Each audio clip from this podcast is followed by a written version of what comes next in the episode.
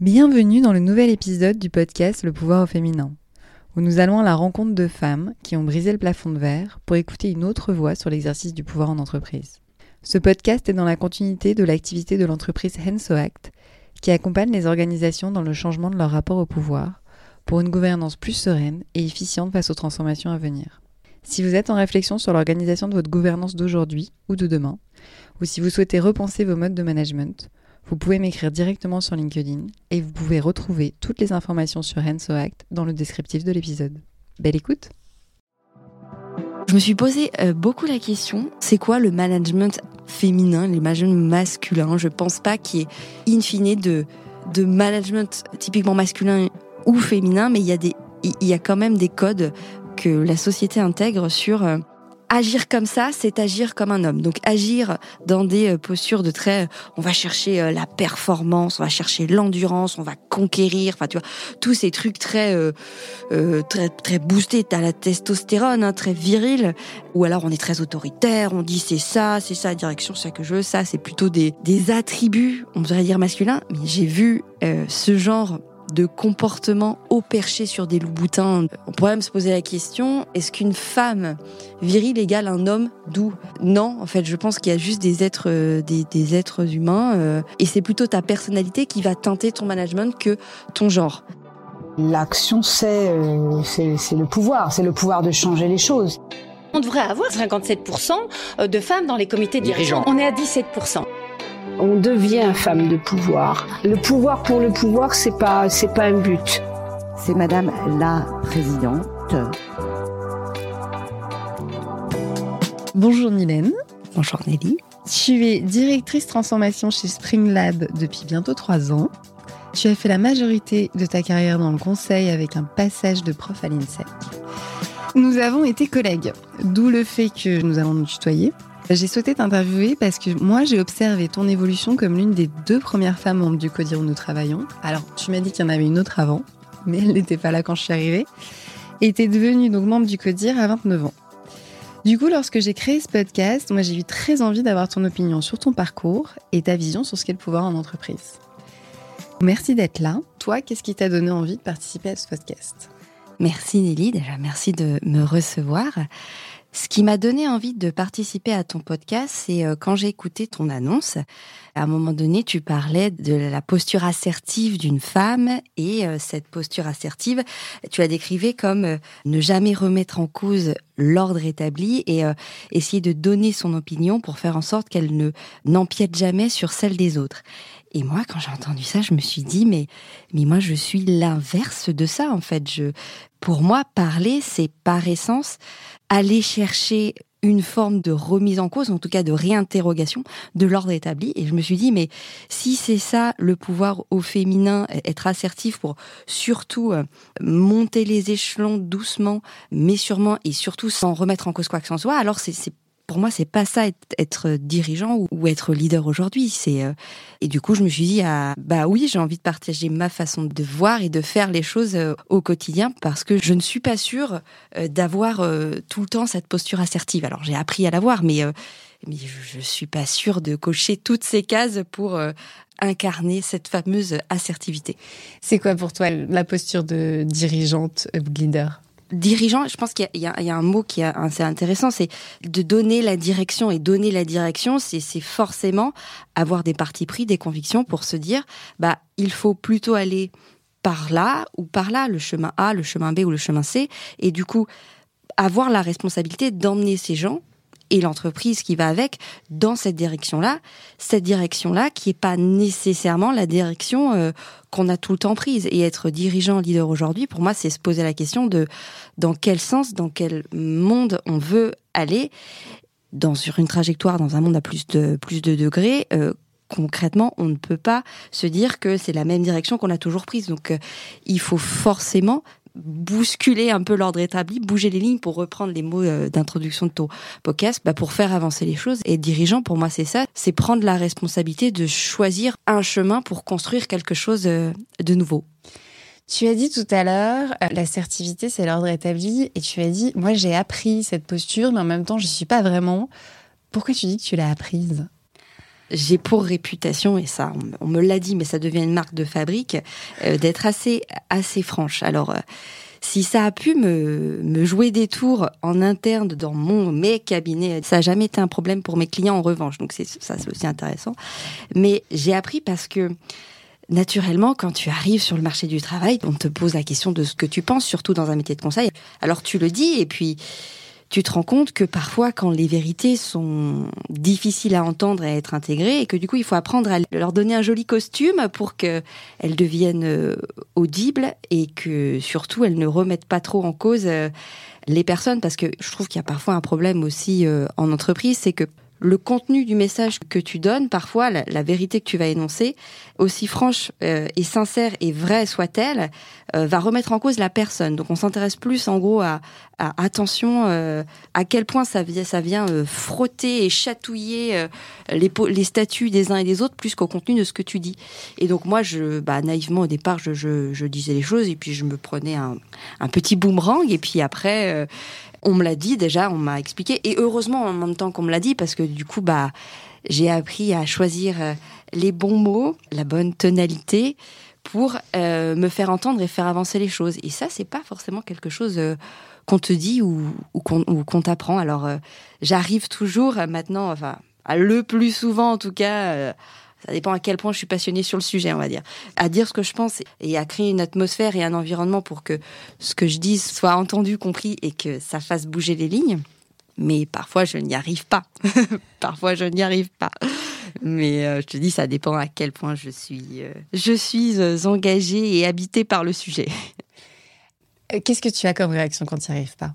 Qu'est-ce qui te fait dire que tu n'y arrives pas? Bah déjà, euh, tu le sens, tu le sens, toi, c'est quand tu quand tu commences à être un petit peu en colère, une femme en colère, c'est pas forcément euh, bien vu et ça auprès d'un public masculin comme d'un public féminin. Hein, j'ai pu voir les deux. Euh, à partir du moment où tu t'énerves, t'as perdu. De mon expérience, c'est ce que j'ai vu. Quand tu t'énerves, t'as perdu. Sauf que quand t'es président ou présidente, généralement t'arrives à faire passer du coup en force tes trucs, mais bon, quand tu fais passer en force, généralement c'est jamais pérenne. Quand j'arrive pas, moi, je, je, je, le sens déjà dans mes, dans mes tripes, je suis, euh, je suis en colère. Et il faut faire attention à cette euh, colère. Et euh, puis tu le vois tout de suite dans le regard de tes interlocuteurs aussi. Tu vois que là, tout d'un coup, il y a des postures qui se ferment et, et tu sais que, bah, quel que soit le contenu de ce que tu voulais dire, en fait, eh ben ça marchera pas. Donc il faudra euh, y revenir euh, différemment ou pas, mais en tout cas, euh, tu devras bah, trouver un autre moyen et, attendre peut-être un peu que les choses se tassent. Donc je pense que là, oui, la, leçon à retenir, c'est que de mon expérience en entreprise, on arrive à faire avancer les choses à condition de, garder un tempérament assez contenu. Ce qui ne veut pas dire qu'il faut euh, pas dire ce que tu penses, mais euh, apprendre à, le maquiller, je dirais, sans jamais le travestir parce que ça c'est ma limite. Habiller un peu ce que tu veux dire pour le rendre plus audible, ouais. C'est un truc que j'ai appris. Quand je t'entends, ça a l'air d'être un travail d'équilibriste quand même. Ouais. Quels sont les, moments dans ta vie qui t'ont permis d'apprendre ça ou qui t'ont dit non là, faut vraiment que j'apprenne à faire différemment? Il y en a plusieurs. Je me rappelle d'un moment où j'étais donc euh, dans un dans un comité de direction, il était question de la promotion de quelqu'un, d'une femme en l'occurrence. Et je me rappelle euh, m'être un petit peu emportée parce que je trouvais que les retours qui étaient faits sur la personne n'étaient pas du tout euh, au niveau de ce qui était euh, attendu. Et pour X, Y raison, cette personne pouvait tout à fait intégrer l'équipe en question. Et moi, j'étais là, mais attendez, il y a six mois, ils avaient un discours tout autre sur sur cette personne. Et là, en six mois, euh, tout avait changé, euh, tout était merveilleux. Et j'étais là, non mais euh, j'avais pas compris ce revirement de, de, situation. Et je m'étais un peu mise en, colère en disant mais enfin il y a d'autres personnes qui sont passées par là. On a été très très très exigeants. Et pourquoi on changerait de façon de faire avec ces personnes là et donc du coup je m'étais mise un petit peu en colère. Et à un moment à partir du moment où je me suis mise en colère. Ouh là là là là là j'avais compris que que bah du coup euh, ma parole ne serait pas entendue et que je devenais, euh, j'avais utilisé et j'assume ce mot un peu chiante de la ramener, de mettre en avant que euh, il y avait une différence de traitement qui n'était pas justifiée par rapport à cette personne pour accéder à des fonctions supérieures. Donc là, par exemple, je me rappelle très très bien que je me suis dit, oula, puis on me l'avait dit en off après, à partir du moment où tu t'es énervé, c'était foutu. Et je me suis dit, merde. Et, euh, et, donc je me suis dit bon bah la prochaine fois, Mylène, tu retiens enseignement, c'est pas grave. Quand tu sens que ça monte, que ça boue un peu, tu prends une inspiration, une expiration, et c'est le signal qui te fait dire que tu dois absolument contenir et du coup mesurer tes propos pour te faire entendre. Tu as parlé de l'effet boomerang tout à l'heure. C'est un des effets boomerang, j'imagine, ce que tu viens de raconter. Est-ce qu'il y a d'autres effets boomerang? Parce que boomerang, c'est assez fort quand même. C'est tu l'envoies, tu le reprends dans la figure quand même. Ah bah ouais, ouais, c'est assez personnel, mais euh, pour euh, atteindre mes premières fonctions euh, managériales, ça s'est pas passé crème, comme on dit. J'ai dû, bah, le fameux plafond de verre, j'ai dû le casser à, à, coups de massue. Hein parce que euh, arrive l'heure de l'évaluation annuelle et là on me dit euh, on, fait une évaluation annuelle bah, de, de, mon travail de l'année. Et moi quand je lis le truc je me dis mais c'est pas possible. Je, la personne qui le décrive ce n'est pas moi. Et ce qu'on me propose mais mais ce n'est pas moi. Alors j'ai fait l'erreur aussi de pas assez dire peut-être ce que je voulais en amont et ça avec du recul je m'en rends compte. Mais du coup moi j'étais absolument pas d'accord avec le constat qui était fait. Donc euh, bah, ce que j'ai fait les évaluations étaient faites par mon N plus 1 et mon N plus 2. Donc, euh, je suis passée par mon N plus 3, j'ai repris point par point mon évaluation et j'ai dit pourquoi c'était pas vrai avec des exemples concrets pour montrer qu'il y avait eu un manquement euh, dans la manière de m'évaluer et que du coup, je demandais à ce qu'on refasse mon évaluation, mais du coup, cette fois-ci au bon niveau, quoi. Bah alors, du coup, on a refait mon évaluation, mais euh, ça s'est fait un peu plutôt plutôt en off et c'est comme ça que j'ai que j'ai intégré euh, mes premières fonctions euh, hiérarchiques et managériales mais donc du coup j'ai euh, enfin je les ai complètement bypassées pour intégrer cette nouvelle équipe et bah, l'effet boomerang, c'est que si de façade, on m'a dit bienvenue Mylène, c'est super que tu sois là, ta ta ta ta ta, j'ai très vite été marginalisée. Alors après, peut-être que moi-même aussi, je me suis mise dans cette posture puisque j'avais dû taper du poing très très fort sur la table pour intégrer l'équipe. Mais euh, l'effet boomerang, c'est qu'après, je me suis jamais euh, vraiment sentie euh, intégrée pleinement. Alors même si, in fine, ça se passait quand même très bien et j'ai jamais eu de problème de légitimité une fois, une fois arrivé. Ça a été dur et pas le boomerang, c'est que ça m'est bah, retombé dans la tête, c'est que bah quand tu tapes aussi fort du poing sur la table pour avoir ce ce que tu toi estimes être à ton niveau et ce que tu mérites, ça a forcément un revers de la médaille. Et je te dis, j'ai été marginalisée au point même où parfois mes pères oubliaient de me citer, alors peut-être volontairement ou involontairement, hein, mais euh, dans des grands rassemblements annuels, euh, on disait euh, ah oui machin et, et on citait tout le monde du comité de direction sauf moi quoi. Plusieurs fois c'est arrivé. Alors heureusement il y avait toujours des gens des équipes qui disaient ah il y a Mylène aussi. Je disais ah, merci merci. Si c'était à refaire, tu le referais comme ça?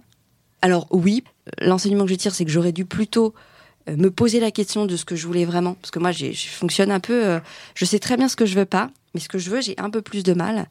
Et c'est quand j'ai compris qu'on m'a fait l'évaluation qu'en fait je voulais pas ça, que j'ai compris ce que je voulais. Donc ça, je pense que c'est mon erreur et j'ai appris à essayer plutôt de me poser la question de Mylène, qu'est-ce que tu veux vraiment? Mais face à ce que j'ai considéré à l'époque comme une telle injustice, bien sûr que je ferais pareil. C'est la limite à pas franchir euh, sur ce que tu peux accepter qu'on dise de toi et, à quel point tu peux accepter que ton travail ne soit pas reconnu au bon niveau quoi. Je ferais peut-être différemment mais je pense que je je changerai pas le, le, coup du poing sur la table ou le coup de massue ou on l'appelle comme on veut parce que il m'a fait du bien quoi. Qu'est-ce qui fait que le N plus 3 a accédé à ta demande? On se connaissait très très bien, on avait beaucoup bossé ensemble.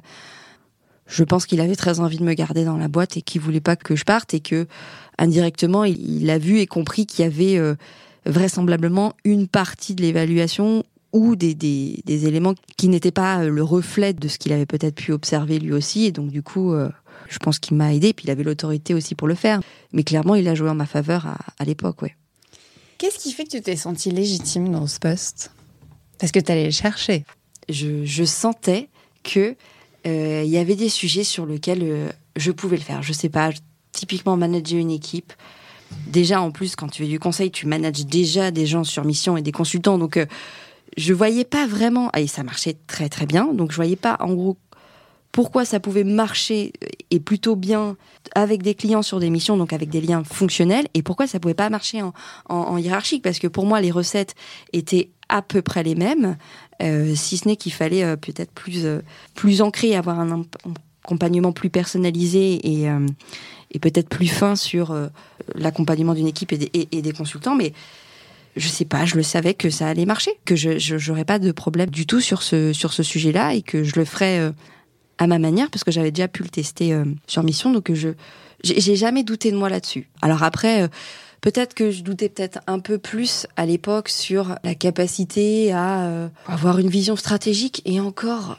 et encore, c'est plus que c'était nouveau, alors et que du coup, moi, j'avais pas, je connaissais personne dans ma famille qui avait eu euh, euh, ce, ce, genre de poste ou de direction, donc j'avais pas vraiment de repères, donc tu sais pas trop. Et c'était plus de l'inconnu, mais j'ai jamais douté de moi sur la capacité à, à réussir le challenge. Donc, euh, je me suis dit qu'il fallait aller le chercher. Et puis, je te dis, au moment où j'ai vu, en gros, ce qu'on me proposait, je me suis dit, ah, mais en fait, non, c'est pas ça, quoi. Qu'est-ce qu'on te proposait? Un espèce de palier tout doux pour commencer à manager mais pas trop manager. Enfin, c'était un truc mi-figue, mi-raisin, quoi. C'était sans doute peut-être euh, pensé pour euh, faire une rampe de lancement douce, peut-être, mais c'était trop mi-figue, mi-raisin et c'était... Euh, je trouvais que ça préservait aussi un certain entre-soi au-dessus que, je pouvais manager euh, des équipes, mais pas trop seniors. Mais j'étais encore, euh, je faisais partie de l'équipe de direction, mais en fait j'étais quand même rattachée à un Enfin, c'était un truc qui n'avait pas de sens, c'était pas clair. Et moi, quand c'est euh, pas clair, pas carré, j'aime pas, parce que du coup, si tu, tu, sais pas trop à quoi t'en tenir. Donc, euh, moi, j'ai une grande passion pour les organigrammes. J'adore ça. J'adore les organigrammes. Ça dit énormément de choses. Le charme du point, euh, euh, des petites, des, des, pointillés ou le charme du trait plein dit tellement de choses et la manière de représenter les choses. Et typiquement, si on avait dû faire un organigramme de ce truc-là, ça aurait été le bordel. Donc, moi, j'aime pas quand c'est le bordel et que c'est pas clair. Donc, ce que, je suis pas à l'aise dans les, dans les situations trop grises. J'ai jamais aimé ça. Comment ça s'est passé ensuite? Parce que quand je t'ai demandé quand tu te sentais légitime, tu m'as parlé management. Tu m'as dit la vision plus ou moins. Euh, tu m'as dit aussi que tu étais mise à l'écart. Finalement, comment tu as été accompagnée en fait dans cette prise de poste? Je pense pas vraiment que je l'ai été en fait. Tu veux, quand j'étais, comme je suis arrivée un peu comme ça, euh, ça aurait été compliqué aussi peut-être de demander de l'aide. Et puis non, non, je, je suis pas sûre d'avoir été accompagnée. Je suis pas sûre d'avoir demandé de l'aide non plus. Donc ça, c'est aussi pour euh, ma propre remise euh, remise en question. Et puis, en fait, j'ai l'impression que je m'en sortais plutôt pas mal aussi, euh, dans l'absolu. Qu'est-ce qui te faisait dire que tu t'en sortais bien? Les équipes. Les équipes étaient plutôt très contentes d'être d'être managées par mes soins, entre guillemets. Et puis les clients qui continuaient à demander des, des, reventes et donc des suites, des suites. Donc si tu demandes une suite, c'est que ça marche hein, quand même. Donc euh, les clients, les équipes, et puis et puis certains associés aussi qui, étaient plutôt demandeurs et puis qui avec euh, le temps, je pense, euh, ont vu la valeur ajoutée alors que je que je pouvais apporter. Ouais, donc, ça marchait en fait, ça a marché. Donc au final, pas trop de tant de problèmes que ça une fois une fois arrivé, si ce n'est la marginalisation qui est aussi de mon fait, mais aussi du fait du collectif. Oui, après, tu disais en intro que tu avais vraiment cassé très fort le plafond de verre, puisque du coup, tu as bypassé pour rentrer, mais tu dis quand tu es rentré, après, ça a été. Tu as dit au tout début que pour toi, c'était très important d'avoir de l'impact. Et tu as même dit, j'en avais marre, au-dessus, c'est que de l'entre-soi, et j'avais envie que ça bouge. Qu'est-ce que tu as réussi à faire bouger Ou alors, est-ce que tu as réussi à faire bouger déjà? Alors, ces questions-là, de toute façon, je pense que tu as toujours une réponse a posteriori parce que euh, quand tu es dedans, tu as le nez dans le guidon, euh, il y a des choses qui sont compliquées. Je sais pas si dans l'entreprise, en soi, sur des sujets concrets, je peux te dire que j'ai réussi à faire bouger les lignes, mais à mon humble échelle, je pense avoir inspiré qu'il était possible, et aussi auprès de tes clients, hein, d'être euh, une jeune, une jeune femme du coup, et de pouvoir incarner un rôle de leader à sa façon. On a tous une signature, hein, une façon de faire quand, on fait les choses. Et du coup, euh, je sais que ça a un impact parce qu'on me disait que bah, on était euh, plutôt euh, content de faire partie de mon équipe.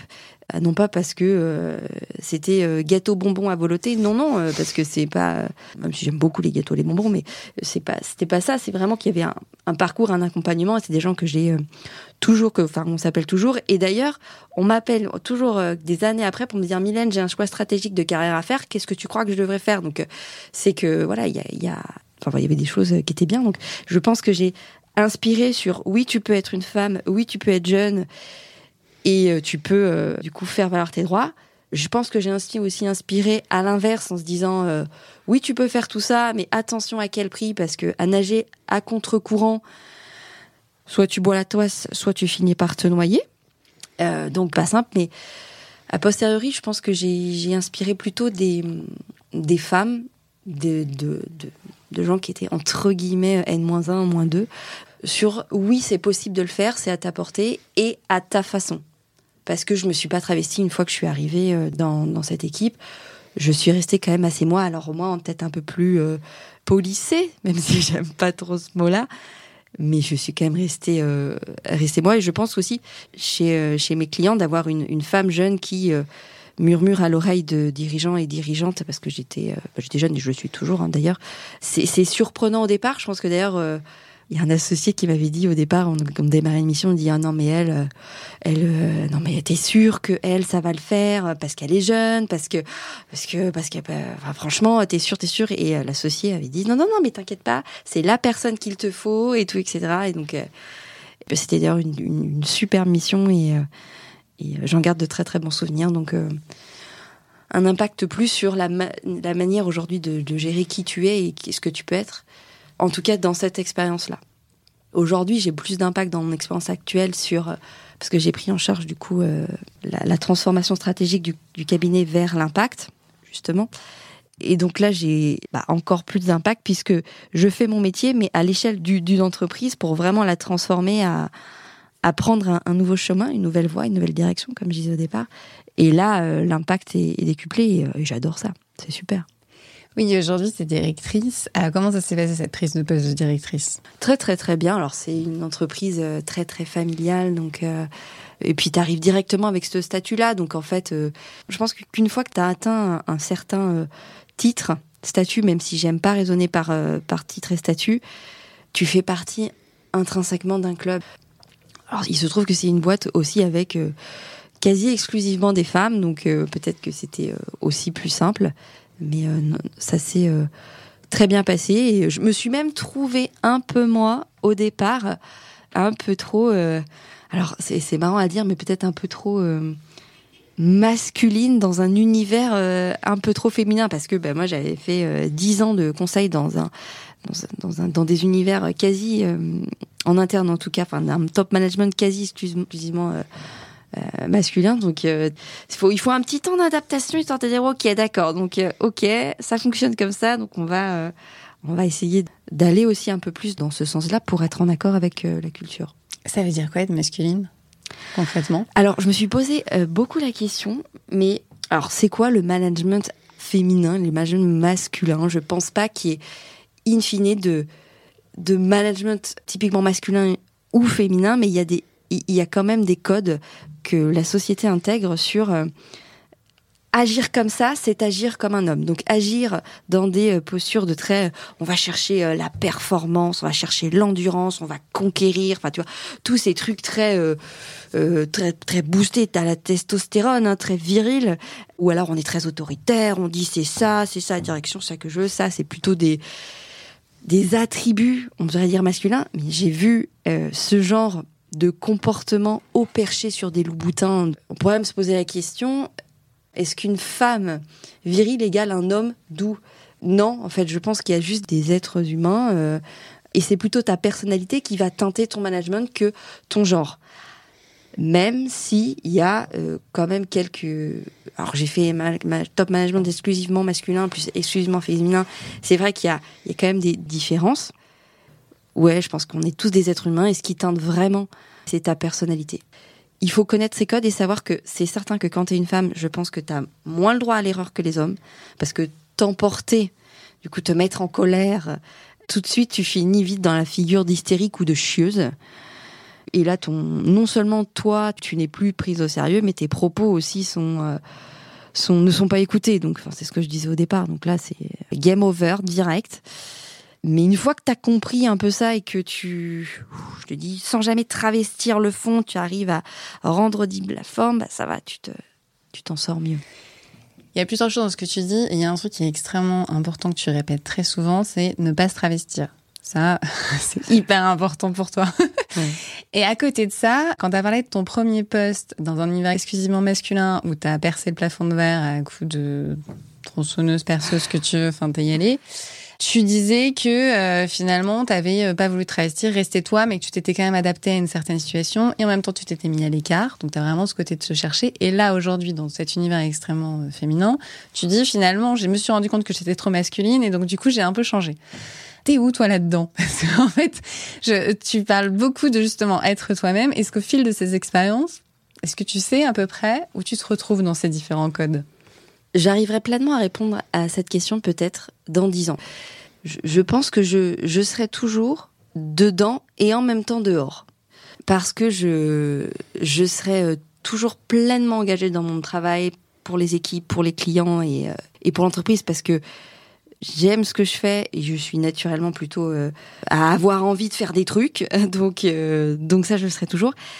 Et en même temps, j'aime beaucoup garder une certaine forme d'indépendance d'esprit euh, libre et d'esprit euh, d'esprit critique. Et euh, du coup, dans des entreprises qui sont qui peuvent être assez enveloppantes, forcément, donc une certaine façon de penser et de, et de se comporter, enfin forcément quand tu tiens à garder une un certain équilibre et une certaine liberté de, de penser, bah forcément à un moment donné, il y a t'es dedans, mais t'es pas complètement dedans, quoi, je pense même si, enfin, objectivement, je suis mais pleinement, pleinement intégrée. Il n'y a aucun sujet, quoi. Mais euh, c'est peut-être plus dans, dans, la façon d'être. Mais cette façon d'être me permet aussi de pouvoir euh, me sentir autorisée à dire et faire aussi euh, ce que je pense, quitte à ce que ça ne plaise pas ou, ou à ce que ça ne, ne soit pas dans ce qu'on attend, dans la réponse ou, les, ou le contenu qu'on attend à ce moment-là de moi. Mais c'est je, pense que la liberté de ton et l'esprit critique, c'est pas simple, mais qu'il faut absolument le, garder. Et pour euh, faire preuve d'esprit critique, il faut savoir euh, habiller la forme, mais sans jamais trahir le fond. quoi. Qu'est-ce qui fait que c'est pas simple, selon toi? Euh, J'ai donné un exemple assez récemment. Quelqu'un poste sur un réseau Oh, tel client est en surperformance, il a fait plus de 20% de croissance au premier semestre, blablabla. Bla, bla, bla, bla. Euh, et, moi, je regarde le truc, je suis choquée, je me dis, mais euh, note pour plus tard à réfléchir. Quand cela deviendra-t-il has-been de ne communiquer que sur euh, de la croissance de chiffre d'affaires comme signe de prospérité? Et au moment où je dis ça, après je poste le truc, je me dis, mais bah, c'est vraiment ce que je pense. Je veux dire, mais quand est-ce qu'on va arrêter de, de, parler de que ça? Et au moment où je poste je me dis, mais c'est quand même la dirigeante qui a posté le truc comment ça va être reçu Putain, Mylène, est-ce que t'as pas fait une boulette, quoi? Parce que euh, ça peut être aussi interprété comme attention, t'es en train de dire que la présidente qui, du coup, montre que un client est, en surperformance, t'es en train de dire mais en fait euh, c'est has d'être comme ça. Et du coup, le raccourci peut être très facile en disant bah euh, elle dit que la présidente est nulle, alors que pas du tout. Je remets juste en cause la manière dont est communiqué un contenu. Et donc, le problème en France, c'est que on a du mal à appeler un chat un chat. Quand tu remets en question, par exemple, typiquement dans cet exemple-là, tu remets en question le quoi, donc le, le what, intrinsèquement en France, ça remet en question la personne, le qui, le où, comme on dit. Et donc c'est compliqué. Et donc il faut toujours. Alors en, l'occurrence ça, ça n'a pas du tout été compliqué. Euh, tout le monde a dit oui, oui, c'est vrai que c'est surprenant de encore continuer à, communiquer comme ça, etc., etc. Il faudrait tous qu'on se mette clairement à réfléchir sur comment qualifier la prospérité aujourd'hui dans un monde sur une trajectoire à plus de degrés. Euh, même s'il y a beaucoup de gens qui réfléchissent, il euh, faut que ça tienne la masse quand même pour qu'on puisse faire les choses différemment souvent, maintenant, à chaque fois que je dis un truc, je me dis putain, Mylène, est-ce que t'as pas été trop loin? Est-ce que la forme était bonne? Est-ce que, etc. Donc c'est c'est un vrai travail d'équilibriste. Ça demande énormément d'énergie et ça marche pas toujours. Hein. Parfois, même si le contenu est vrai, bah, le message reçu par l'ensemble de l'organisation, c'est oh, elle a dit que machin euh, était nul ou oh, elle a critiqué truc, alors que non. Je sais pas si c'est français ou pas. Je sais, en tout cas, en France, il y a plein de trucs où euh, on n'appelle pas un chat un chat, tu vois. On dit euh, technicien de surface pour dire femme de ménage ou homme de ménage. Enfin, tu vois, on dit on dit que c'est le pays de la liberté. Oui, enfin la liberté, bien habillée. Hein. Faut, faut savoir être présentable et présenté, et ensuite les portes s'ouvrent. Tu parles beaucoup de, de présentable, de, euh, de, façon de parler, de se travestir, d'avoir le bon ton. Tout à l'heure, tu dit le bon ton. C'est quoi pour toi toutes ces, tous ces codes? Tu les décrirais comment? La réponse dépend de qui tu as en face de toi. Ok. Le bon ton, ça dépend de l'univers de la personne que tu as en face de toi. Et donc, il faut être, euh, faut être malin et assez caméléon pour savoir qu'est-ce qui est le bon ton. En fait, quand je réfléchis, le, bon ton, c'est surtout une question d'ego derrière, hein, et d'ego de la personne que tu as en face de toi. Hein, parce que, euh, typiquement, plus il y a d'ego, plus tu sais qu'il faut que le ton soit euh, sous-entendu et assez arrondi, quoi. Mais si tu as en face de toi quelqu'un qui a pas forcément d'ego et qui euh, plutôt bien, bien dans ses baskets, la question du ton viendra moins. Après, il y a la question que tu m'as posée aussi de la présentation. Alors, j'ai un métier de conseil, donc évidemment, il y a euh, cette image du euh, pingouin en cravate euh, tiré à quatre épingles. Ça n'a jamais été mon cas. Je, reste quand même présentable. Attention, hein, j'arrive pas en poum poum short, décolleté pas possible face face à un client. Je reste assez sobre pour que ben, justement l'échange ne soit absolument pas sur la présentation, mais vraiment vraiment sur le fond. Mais donc la bonne présentation, c'est la présentation qui qui te permet d'être accepté tacitement par la personne que tu as en face de toi. Et donc, euh, bah, parfois, il faut euh, s'habiller en, fonction de ça. Et euh, parfois, il faut volontairement se la jouer plus cool parce que tu sais que tu vas aller chercher peut-être plus de l'informel. Donc, du coup, tu vas adopter un ton plus, plus cool et une présentation plus cool. Oui, j'ai envie de te poser une question avec tout ça. C'est qu'est-ce qui fait que tu es bien dans tes baskets? Et peut-être que je vais prolonger la question de à quel moment, finalement, tu te sens à ta place? Moi, je suis hyper hyper bien dans mes baskets quand je sens que j'ai fait euh, bouger un, petit peu les choses, bouger un petit peu les lignes et, qu'une graine a été plantée. Euh, elle germe pas toujours tout de suite, parfois ça met du temps, mais euh, je suis bien dans mes baskets quand, quand je sens que les conseils que j'ai pu donner à un instant T, à une, personne ou à un collectif, bah, sont intégrés. Ce qui fait que je me sens bien, c'est que quand je sens que ça bouge, quand je sens que ça avance, quand je sens que, quand je, sens que je suis écoutée. En fait, je vais te répondre par l'inverse. Je sais tout de suite quand est-ce que je me sens pas à ma place. Quand je sens que ça bouillonne, quand je sens que ça bouillonne et qu'il y a des décisions stratégiques à prendre et que on me demande à la volée mon avis ou qu'on me le demande pas, alors là, c'est, là, je me sens pas à ma place et, du coup ça va pas. Ça va pas parce que du coup moi je, je, bouillonne un peu je, je, rumine je dis mais non mais c'est pas possible ils vont pas faire ça. Non mais euh, je leur ai dit non mais non mais je comprends pas non mais voilà je moi je, bouillonne quoi. Et donc là je là, je, suis pas à ma place. Mais bah, quand euh, j'ai l'occasion le moment est là et je crée les conditions pour que ce bouillonnement puisse s'exprimer là je me sens à ma place. Quand t'es entendu. Quand je suis entendu ouais je voulais te poser une question par rapport au, pouvoir en tant que tel. On a parlé de directrice, tu as parlé de prise de parole. Ça veut dire quoi le pouvoir pour toi? Le vrai pouvoir. Parce que tu as le pouvoir qui est détenu par le statut.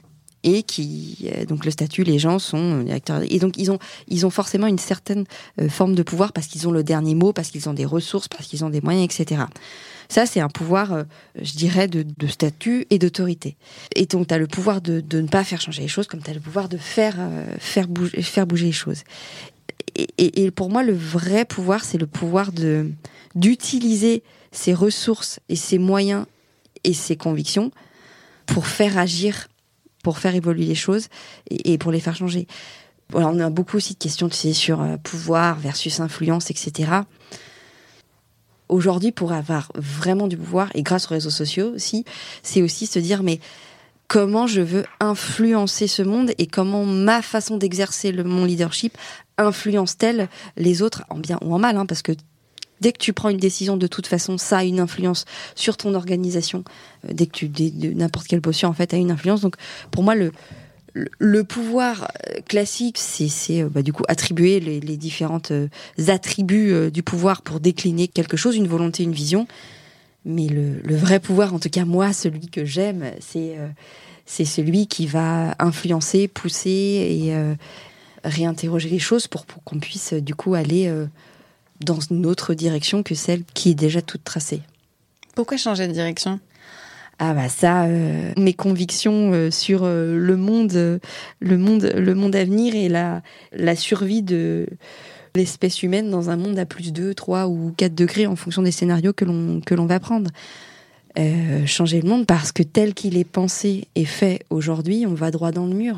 Heureusement, hein, on est de plus en plus à s'en rendre compte. Il y a tellement d'exemples qui nous montrent que on n'est pas sur la bonne direction, mais il y a aussi tellement de travail à faire pour euh, nous reprogrammer individuellement puis collectivement que on a beaucoup de pain sur la planche et pourquoi faire évoluer les choses mais pour notre propre euh, survie collective en fait. Tu disais tout à l'heure quand on prend des décisions, elles ont un impact bien ou mal. Mhm. Qu'est-ce qui toi te fait décider que l'impact est le bon? La question du bon et du mauvais est éminemment personnelle parce que et puis euh, et puis très morale en vrai. hein. Euh, c'est bon, c'est mal de faire ça. euh. Moi, je, je prends mes décisions, les arbitrages que je les prends, je les prends en fonction de de mes convictions. Et euh, une conviction, par essence, de toute façon, c'est c'est sujet à, à polémique.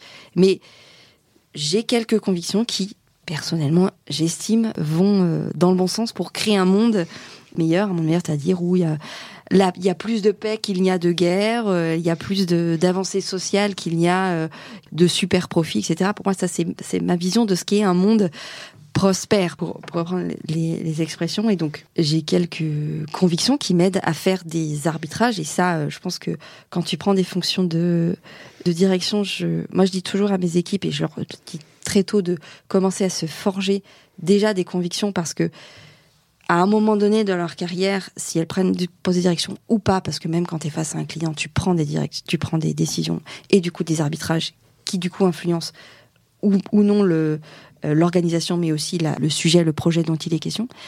Et donc ces convictions là, je pense qu'il faut en prendre conscience et se les former. Et puis c'est c'est un travail d'a- de, de continu en fait. Euh, moi à 35 ans, je dis pas euh, j'ai des convictions sur tout, je connais tout. Non, il y a des sujets euh, où j'avais, j'ai peut-être parfois revu mes convictions, où je les ai peut-être peut-être changées, euh, changées parfois, mais je pense que avoir ces, ces convictions, c'est la boussole qui te permet de savoir concrètement comment tu sais si une décision est bonne dans ton univers, dans ton, dans ton propre référentiel ou mauvaise. Et encore une fois, ça c'est discutable parce que euh, ça dépend de ton propre univers et de ton et de tes convictions et tes idées sur le monde, mais euh, ma façon à voir de voir si euh, une, une décision est bonne ou mauvaise, c'est est-ce qu'elle est en accord ou non avec mes convictions? Est-ce que oui ou non ça contribue à initier le mouvement vers un futur plus souhaitable collectivement ou pas? Est-ce que ça transcende un peu les choses et que ça crée une autre façon de faire pour se dire que c'est possible de faire différemment ou pas?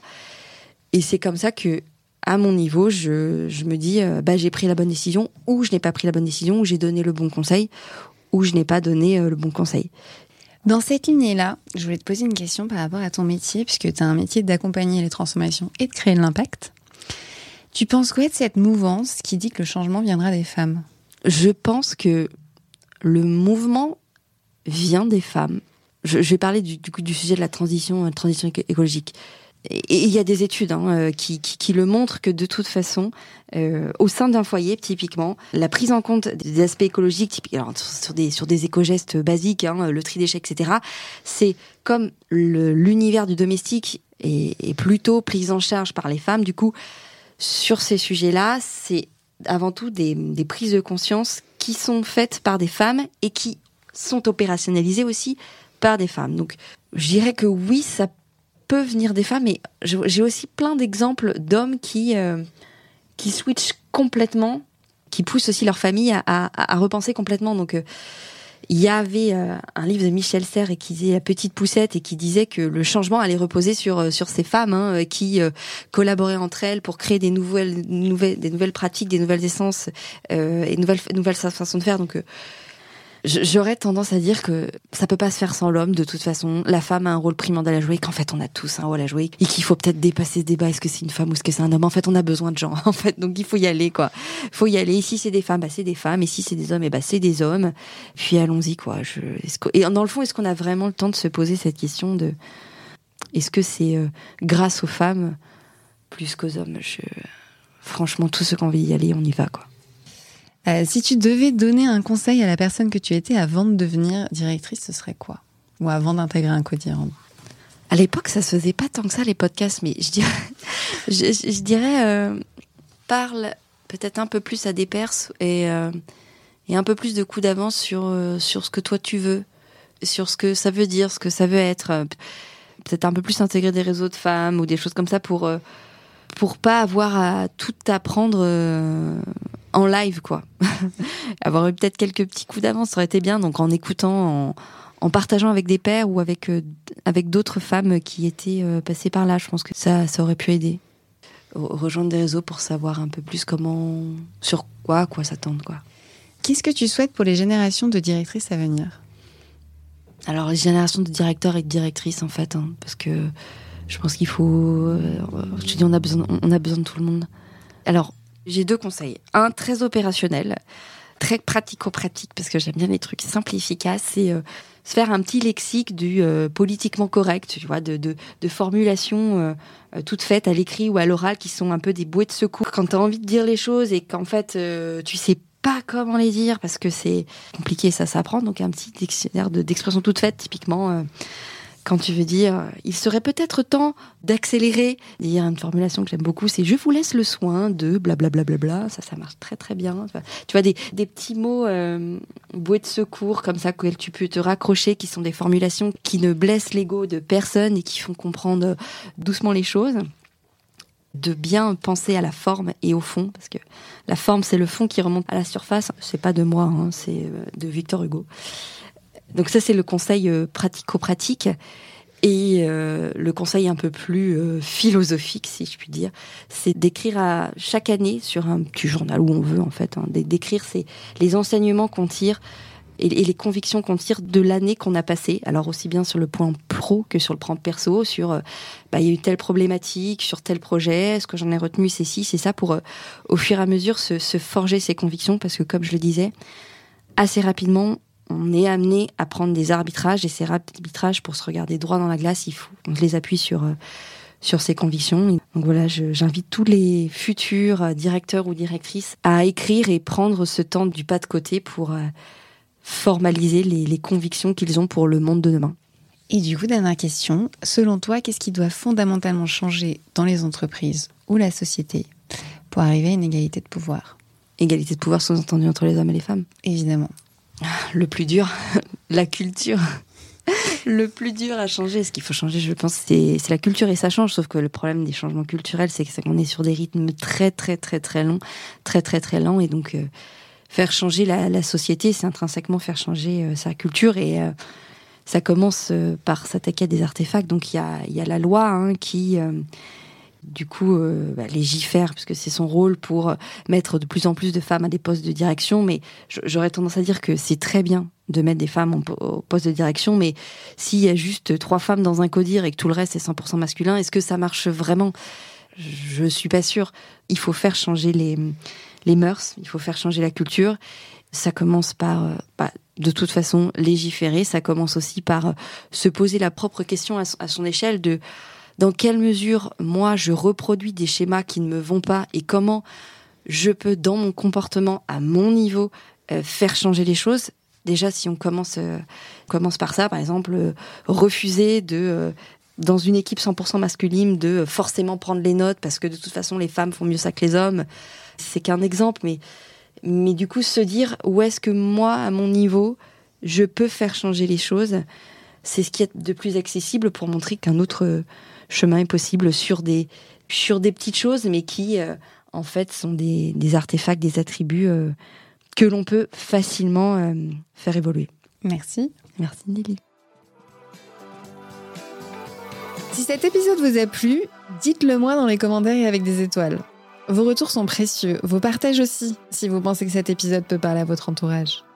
Vous pouvez suivre le podcast sur Instagram et LinkedIn, et je vous retrouve avec plaisir au prochain épisode.